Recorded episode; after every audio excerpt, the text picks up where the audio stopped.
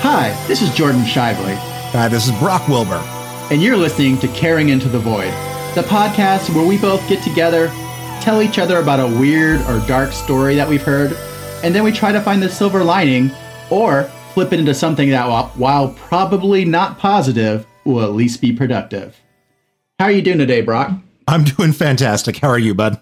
Good. I'm excited that we're starting to record season two again. So it feels good to get on here and tell each other some stories and see what we can find inside of them.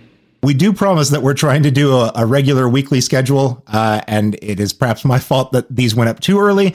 Uh, so, yes, restarting season two yet again. Here we are doing the show. Thank you guys for uh, accommodating our uh, random release patterns. I mean, I think it fits in with like we, we, our promises of not doing much research either. Yeah. We're just going to tell you about a story when we see you. You know, it might be every week, it might be when we see you. we we do have a, the internal uh, policy of hey, if it's going to impact our mental health negatively, we just don't do it that week. And I think that uh, if there was ever a show that allows for that, um, as my wife has pointed out before, like oh, because of your mental health this week, you guys can't record your mental health podcast. Like that sounds on brand. I feel like it's it's like us like taking our own advice a little bit for, for the first time ever. so, I this week I am going to talk a, finish up Wendigos, which we did last time. Yes. And this is going to be part part 2 of Wendigos and it has a trigger warning for assault and violence. Oh, I would I would like to take this opportunity to uh, acknowledge that we are going to do better about putting trigger warnings in the show notes. On the last episode, mine, Jordan said to me, and you can hear it in the episode, Jordan said, Hey, there should maybe be a trigger warning for that. And I laughed thinking it was sort of a joke. And then uh, one of our listeners who is a, a, big fan of the show, like grabbed me in DMs and was like, I didn't want to do this on timeline or call you out, but like, I would have really appreciated the trigger warning there. And my thing from last time, my first lines I say about it are like, when this article was sent to me by my, my wife, I was physically ill reading it. I was like, okay, so like I should listen to that and uh, and be a little better about recognizing like if I felt physically ill, other people will, and maybe start uh, doing that. So to that listener, I am sorry that that happened last time, and we've updated the show notes on that. We're gonna do better, and that's that's on me because I write show notes. So thank you to Jordan for being on top of this, and I promise I will get better at it too. yeah, I didn't know you thought I was joking. I, I, I laughed, and then when I re-listened, I was like, "Oh, I did think he was joking," and now I'm like, "No, he was serious. that was very serious, and he, I was very wrong." So here we are. oh, here we are moving forward. So last week we talked about the Wendigo as almost a spiritual force in nature that sought to sow chaos and corruption by whatever means it could, both human and inhuman. But for every virus like that because to me it sounded like this virus that was trying to corrupt anything it could. There is an antivirus, and that's what I want to tell you about today. The story starts with a member of the Cree Nation named Jack Fiddler, who lived around the 1830s. There was a lot of back and forth in the research I read about 1830, 1840, 1850 when he was born. Let's just go with 1830 and split the difference. Jack was the son of the Sandy Lake people's shaman, and when his father died in 1891, he took on that mantle. As a shaman, he was both a cultural and spiritual leader, and he was seen to have the responsibility of being a bulwark, both against the supernatural and the more insidious darkness of the ever encroaching Western civilization. Most importantly for this story, though, was the fact that another of Jack Fiddler's responsibilities was hunting down and killing wendigos. and he was reported to have killed 14 of them over the span of his career. So, right away, it's like, let's see this movie, please. Jack wasn't just hunting, though, the tall, gaunt, antler headed creatures that we've seen so many times in pop culture. To a shaman of the Cree people, the evil of the Wendigo was much more of a creeping, insidious nature, and it could, it could and would use people as its pawns, filling them with an insatiable hunger for human flesh and destruction. And to the mind of these protectors of the people, these infected had to be destroyed, just as they would any other attacking monster.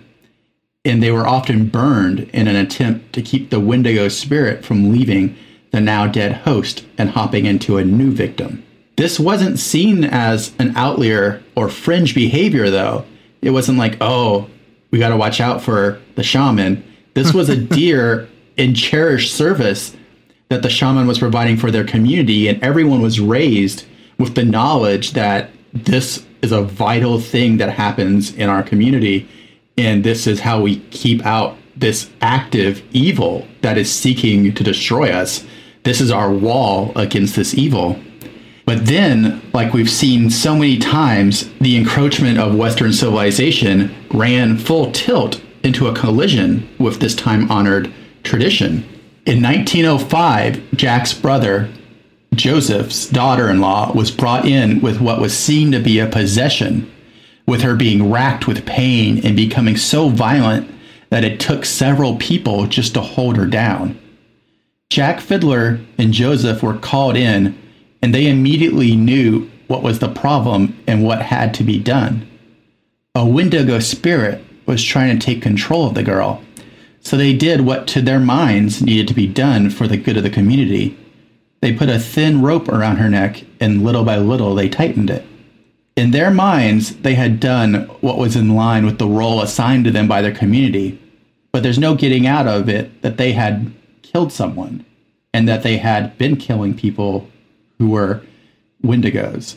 And the local law saw it just that way and assigned to them their own roles, that of convicted murderers. And just like that, the last Wendigo hunters of the Cree people were gone. The encroaching darkness that they had so long fought had found a new form, and it reached out and enveloped them. The roles and responsibilities that had long been held in this struggle were left to lie empty and open to whatever wanted to do what it would in those dark, cold nights. And that was the end of the official Wendigo hunters. They were both in jail, and Jack, in an escape attempt, got out when he was being transferred, but then he just ran into the forest and hung himself with a sash that was around his waist. And his brother died in jail. Did he hang himself, or did the Wendigo spirit uh, hang him? Uh, or you might say that he continued to perform his duty even when he saw maybe himself becoming overtaken by some sort of corruption, but who knows? And then I wasn't going to include this, but in my reading, there was one last note that I think it was like in 2008. There was a bus going by that way, and one of the passengers attacked another passenger and decapitated him and began to eat him right in that area. What? Yeah. So who knows what had been sitting there waiting in that forest on the side of that roadway. I 100% seriously, I want to see I want to see a movie about their trial that's like a courtroom film about two people that are like, "Yes, we're Wendigo hunters and that's why we killed this guy." And like having to defend that. Uh, that seems and then all the jurors start one by one singing like time is on my side Deep cut, yes, bud. It is Deep now. cut. yeah, I think it's fascinating though. The idea that there's these people who know that there is this unstoppable force that wants to corrupt everything and they spend their lives doing what the little they can to plug the gaps right. until society itself who some would argue is being influenced by the Wendigo on a great a grand scale of corruption and deforestation and the destruction of people's lifestyles and ways of life steps in and delivers the knockout punch to these defenders. So I thought it's a fascinating thing to think about. Right. Um, so the caring into the void moment for today's story is thus: the things you know you have been born to do will not always be understood. There will be those who think themselves the arbiters of the role you should lead, the path you should walk, the form and identity that you should take. But you have listened to the voices in the dark. You have walked the lonely path that only your feet can find, and you and only you have been to the places that have made you the thing you are, the thing you are becoming. And that thing, that role, that self, it has a purpose. You just need to grasp onto it. Dig your teeth deep into the thrashing body of that purpose and pull it close.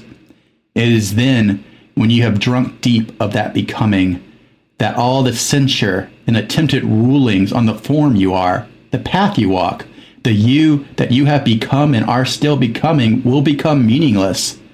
Because once you truly have it, once you've swallowed it down and let it take root in every deep, dark place within you, nothing they say or do will change the truth. The truth of you. The end.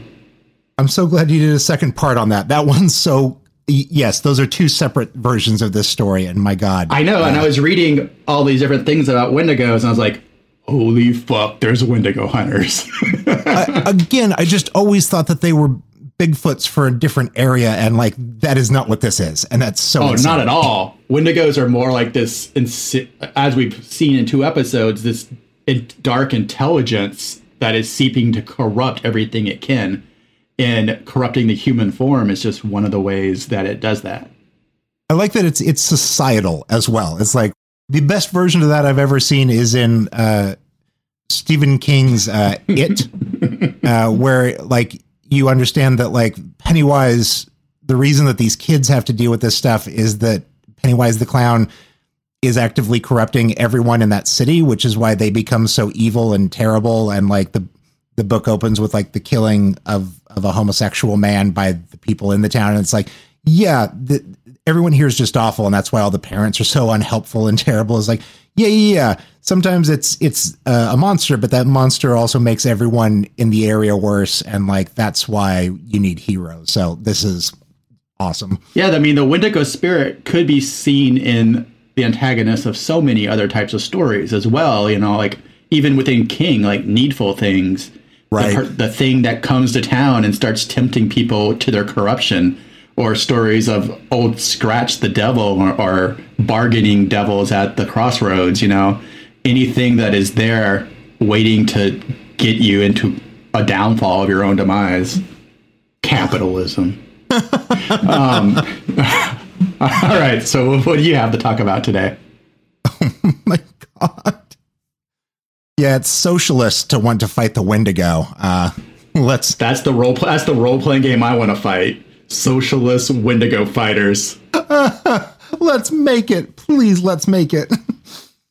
um, cool. Uh, so, uh, mine this week is called uh, Byzantine Basement.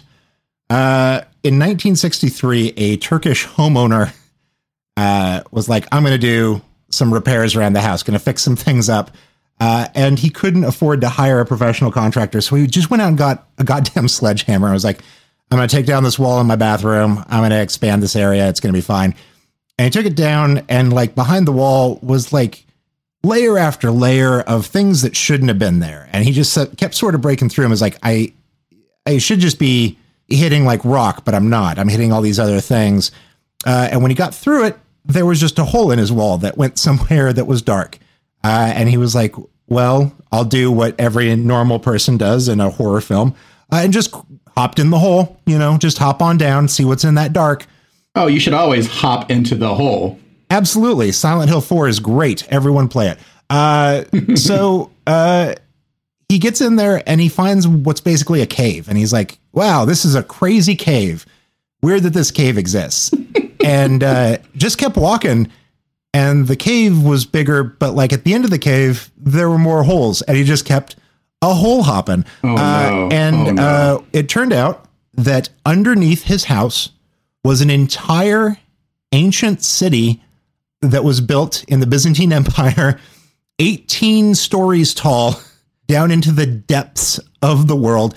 A gigantic, like ancient, like nearly as big as the city that that he was over living over it with. Like it, it's the photos of this are insane, and I'm doing a better job on this show of recognizing when I'm uh, my sources. Uh, this is from uh, the website History 101.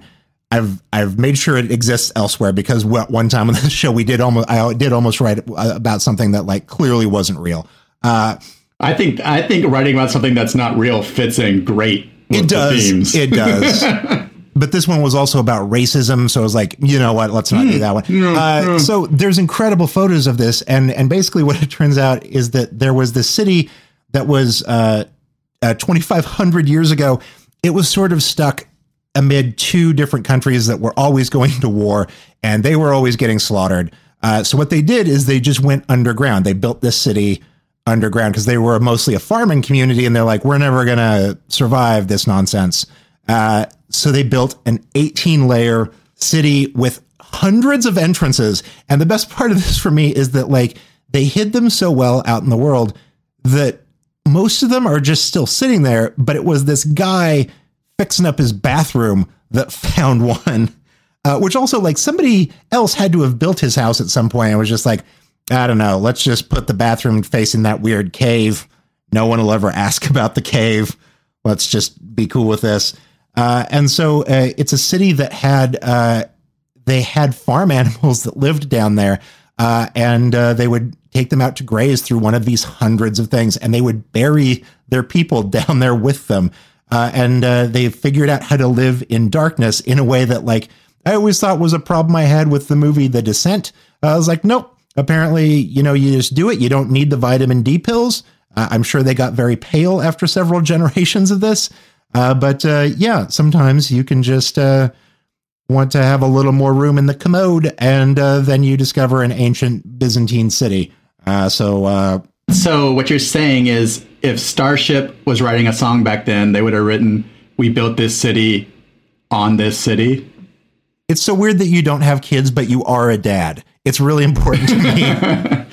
So did they? Who owned this city then? Afterwards, like, was there any like who who owns this new fabled land? I think the Turkish government has has possessed it at this point, but like, He wasn't like, um, the doors in my toilet. I own this now. look, capitalism. But uh, I, I would, I, I- do imagine that he must have spent a couple of days on that. Like, I could build my own amusement park, and no one would ever know. Like, what? One, one of my favorite opens stories. up the shadiest like where storage units ever. you gotta take your shit in through my shit. when I lived in LA was a guy who's like an Elon Musk level rich ass. Uh, built uh, hired contractors to build a series of sex tunnels underneath his house, uh, and he hired them to do it. Oh, the, the usual. Yeah, uh, with uh, not only rooms for weird sex stuff, but also rooms for like a secret helicopter helipad, so he could escape if somebody ever came, like underground. If the sex goes wrong, you like wants to walk a shame in style. How bad do you have to be at sex to helicopter away? Oh, no, it was definitely for bringing people in and taking them out. That makes so much more sense. Uh, because he hired he hired these people to do it, and he gave them two weeks to do it, and there was no he never got per- permission from the city or anything. So he gave them all two weeks He gave them two weeks. because that's how long his honeymoon was, and he didn't want his wife to find out. Uh, and the only reason that this ever saw light of day was that uh, like people. somebody like died uh, and they even managed to work past that. Like that never would have brought it out. But then after they finished a lot of this stuff he stiffed them on the bill. And so they went to court. And like that is it, it feels comparable to this is like you know you could have a giant secret underground kingdom but like you got to hire people to keep that maintained for you or else like it's just not going to pan out. And also i just this story came back up this week because the uh, cohen uh, was talking uh, to congress and i was just like my favorite crime of all crimes is is when somebody does crime and hires somebody else to like do that crime and then doesn't pay them enough. I'm just like it seems so simple. Don't hire people for crime if you don't have crime money. I don't understand why this is such a hard hard thing. How do you and how do you think that someone who is willing to do a crime for money is just going to be cool about it, not getting paid? you know Oh, yeah, you, you, yes. oh, you're the secret crime tunnel makers. Uh, I bet you you- you're easy to push around. Welcome to crime time. Uh, so this is uh, my caring into the void for this. uh, does this spark joy? You ask yourself while scanning your bedroom. This bed, it does not. The walls, they do not. The floor does not. Remove them. What lies beneath? The bed never refilled you. The walls never protected you. Beneath the floor is the gateway to a realm only dreamed of. This was all built to hide greater truth, greater promise, a vast network of ideas and determination. What lives beneath you? What hides in your walls? What walls have you built just to keep that very potential at bay? Tear them down. Tear it all down. Then explore the caverns and the unknown darkness within. Find yourself, but also how deep you go.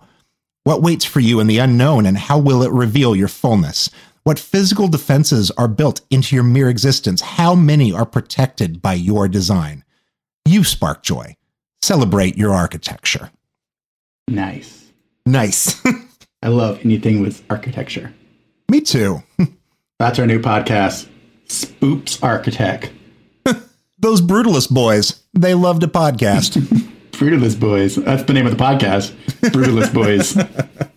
Wait, I love to talk about uh, very visual things in a non-visual medium. Oh yeah. like we're just like, you guys should see this building. So the building, it's um, it's square, and then there's some other squares on it, and It's like a mean-looking square. it's like cement, and um, it's flat. There's no no decorations on it to describe. So flat box, and then there's another flat box. On that flat box, wait for it, flat box. Let's just do one episode of this show at random called Brutalist I'm Boys. trying to visually describe the plainest of brutalist architecture. We dare you to unsubscribe to this show.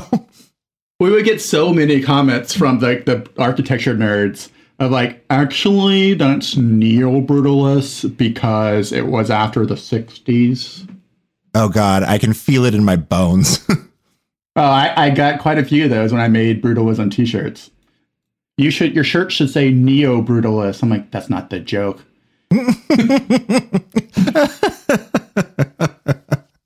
historical accuracy of brutalism is not the point of a t-shirt that's like a metal font joke about brutalism but also, that would be a good follow-up shirt. Neo neo brutalism Oh, yeah. is not the point of this Yeah. shirt.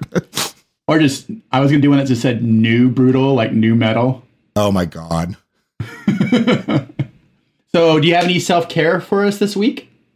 Uh, oh my God, don't uh, spiral. That's that's about what I've got. Uh, I had a real big weirdo time and uh, didn't catch myself in a way that I normally do, and uh, got to the point that my wife was like, "I am concerned," and I was like, "Well, then we have to take some steps back, and I've got to figure some things out." And so it's been uh, good to do that, but um, I uh, I got myself into a place where I was afraid to pump the brakes because too much had to be done, and uh, I had too many feelings about too many things. And always pump the brakes. Always pump the brakes. That's my that's my forever advice.